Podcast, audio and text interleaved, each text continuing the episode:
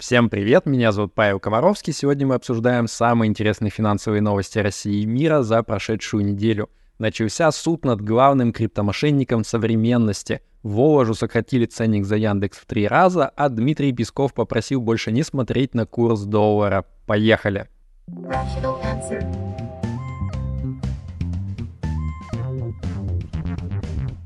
answer. В нашу рубрику «Цитата недели» с ноги врывается Дмитрий Песков. Вот что он сказал на прошлой неделе. Чрезмерное внимание к курсу доллара, оно возможно с эмоциональной точки зрения, но скорее это рудименты прошлого все-таки. Нужно привыкать жить в рублевой зоне и не чувствовать себя столь зависимыми от курса доллара. Да, вы все совершенно правильно поняли, раз об этом зашла речь. Этот самый рудимент прошлого на прошлой неделе успешно пробил отметку в 100 плюс рублей за бакс. Как вы помните из прошлого выпуска новостей, президент России, он вот намекнул всем строго-настрого, что никакие трехзначные курсы не нужны нам тут за полгода до президентских выборов. А, если вот это будет продолжаться, то за такое безобразие, типа вот намек такой, что будут наказывать, видимо, всякое разно. Поэтому с нетерпением ждем, какие меры воздействия на курс обменный в этот раз будут применять, а ну как заставят Эльвиру Сахибзадовну свыше 15% ключевую ставку поднимать, ну или еще что-нибудь придумают, не знаю. А знаете, что в том числе не сильно помогает рублю укрепляться? Всякие разные выкупы российских активов у нерезидентов. Ведь э, иностранцам рубли особо не нужны, поэтому передача им чемоданов бабла, она по большей части связана с необходимостью массово закупать валюту за рубли.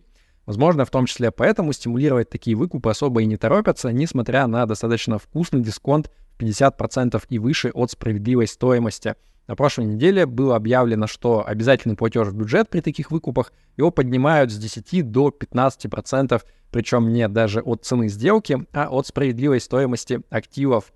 Тем временем Герман Греф не так давно заявил, что Сбербанк готов потратить там триллион рублей и выше на как раз-таки выкуп своих акций у нерезидентов. А с учетом того, что э, нерезиденты владеют примерно одной третьей банка, то такой выкуп э, с таким жирным дисконтом — это достаточно таки приятная штука. Но вот вопрос, позволит ли ему это сделать, может быть, уже как-нибудь там после выборов, когда уже на курс всем будет чуть больше наплевать. Издание Frank Media со ссылкой на некие источники написали, что Аркадию Воложу за выход из Яндекса сначала обещали 250 миллионов долларов — но после того, как он в августе опубликовал свои мысли по поводу текущей войны, эту сумму якобы срезали в три раза до 80 миллионов баксов. А, читая комментарии в Твиттере и в Телеграме к этой новости, вот у меня такое ощущение, что Воваш умудрился оба раза огрести а, примерно за одно и то же. А, то есть сначала ему писали, что типа слишком долго тянул с высказыванием своего мнения, а сейчас уже подтянулись ребята, которые говорят, типа, он что, дурак, что ли? Ну, не мог э, рот подержать на замке до того момента, когда он продаст, наконец, свою компанию. А, правда, пока до конца вообще непонятно, когда эта сделка окончательно закроется, и вообще заплатят ли собственникам Яндекса какие-либо живые деньги за все вот это. Суть следующей новости в том, что как бы никто в России не может понять, за что их нахлобучит Центробанк. В марте 2023 года ЦБ выпустил очередное официальное разъяснение номер 1 ОР, ну то есть типа ОР, а не разъяснение про ценные бумаги.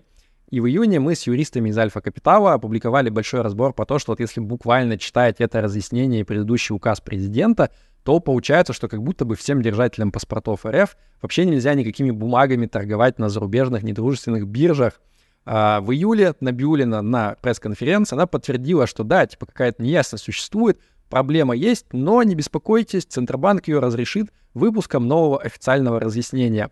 Мы такие, ну отлично, сейчас все будет понятно. С тех пор прошло уже три месяца, на дворе октябрь, никакой ясности не появилось. А, ЦБ продолжает молчать, видимо, ему окей, что вот граждане, они как бы вообще не могут понять, что им можно, что нельзя. А, возможно, Эльвира Сахибзадовна просто считает, что, типа, ну, в Центробанке, как и в женщине, должна быть какая-то загадка. Как выяснилось, аналогичные проблемы с непониманием туманных формулировок, они есть и у профессионалов рынка, у всяких там банков и брокеров. Они, значит, вычитали, что в указах президента и опять-таки в разъяснениях ЦБ как будто бы содержатся какие-то противоречивые вообще тезисы. И э, есть риск, что их заставят проверять любые сделки, где россияне выкупали что-то там, какие-то бумаги, опять же, Э, у зарубежных нерезидентов что их придется проверять вообще там типа до седьмого колена, не так вот, что ты проверил непосредственного контрагента, что он типа нормальный, он не является каким-нибудь там э, недружественным резидентом, у кого нельзя выкупать, а вот нужно вообще вплоть до упора нафиг все проверять, все, что можно. Uh, что я могу сказать? По крайней мере, радует, что последовательность есть в политике ЦБ. Типа вот, если уж ничего не понятно, то никому не должно быть ничего понятно. Ни обычным ритейловым инвесторам, ни брокерам, никому. Пару месяцев назад шартисты из хедж-фонда Hindenburg Research знатно набросили на вентилятор по поводу казахстанского брокера Freedom Finance. Дескать, они там изо всех сил финансово махинируют, что есть мочи, а еще и с санкциями всякие там разные шутки шутят. Так вот, на прошлой неделе вышла информация, что по этому поводу американский Минюст и комиссия по ценным бумагам SEC, они начали уже свои расследования. Это не значит, что они обязательно там что-то совершенно страшное найдут, но давайте признаем, новость э, сама по себе для Freedom Finance не выглядит особо сильно обнадеживающей. Пользуясь случаем, хочу еще вам показать э, фотку Тимура Турлова, мне вот когда я на любую его фотографию смотрю, кажется, что это просто как будто бы, ну, типа стоковая фотография, которую какая-нибудь там нейросеть Midjourney сгенерировала по вводным словам, типа там успешный трейдер, большая прибыль, э, портфель доходный. Ну или, может быть, это мне только так кажется. На рынке труда всегда будут цениться те, кто умеют думать, в частности, анализировать сложные проблемы и находить наиболее разумные способы их решения в бизнесе – Именно этим и занимаются в крупных компаниях аналитики. Сегодня у нас в гостях Елена Туровская, студентка МГУ, которая сейчас проходит курс по аналитике от моих постоянных партнеров Changelinge Education. Уже в процессе прохождения курса она устроилась стажером в ту самую Мосбиржу. Передаю ей слово. Она мне написала, больше всего на курсе мне понравилось то, что изучаешь действительно универсальный набор навыков, который подходит для очень большого количества вакансий как в области консалтинга, так и в индустрии – есть внутренний кейс-чемпионат, проекты из которого можно включить в резюме и использовать на собеседовании. То есть речь не только об общих навыках вроде знания SQL и умения анализировать бизнес-процессы, а об их использовании на реальных конкретных примерах. Это помогло на этапе выполнения тестовых заданий при трудоустройстве, и в итоге я получила два оффера. Напомню основные моменты про флагманскую программу курса Analytic Pro от моих партнеров Changelinge — а, это самая полная программа по аналитике. Она включает в себя сразу финансовый, бизнес и дата-анализ. Э, курс ведут спецы с опытом работы в топовых компаниях, такие как McKinsey, BCG, Ernst Young, KPMG и так далее. 75% обучения построено на решении практических кейсов на реальных данных от компаний вроде Тинькофф или Unilever — по окончании обучения вас ждут э, мастер-классы карьеры и индивидуальные консультации с опытными HR. Ну и в целом это все хорошая возможность прокачать навыки системного подхода к решению бизнес-задач и повысить свою ценность на рынке труда. Ближайший поток э, стартует 20 октября, а по промокоду Rational Answer 15 можно получить скидку 15 тысяч рублей. Э, узнать подробности и записаться на бесплатную консультацию можно по ссылке в описании. А еще при покупке курса Analytic Pro до 20 октября вы получите билет на один из дней э, конференции Матемаркетинг 2023.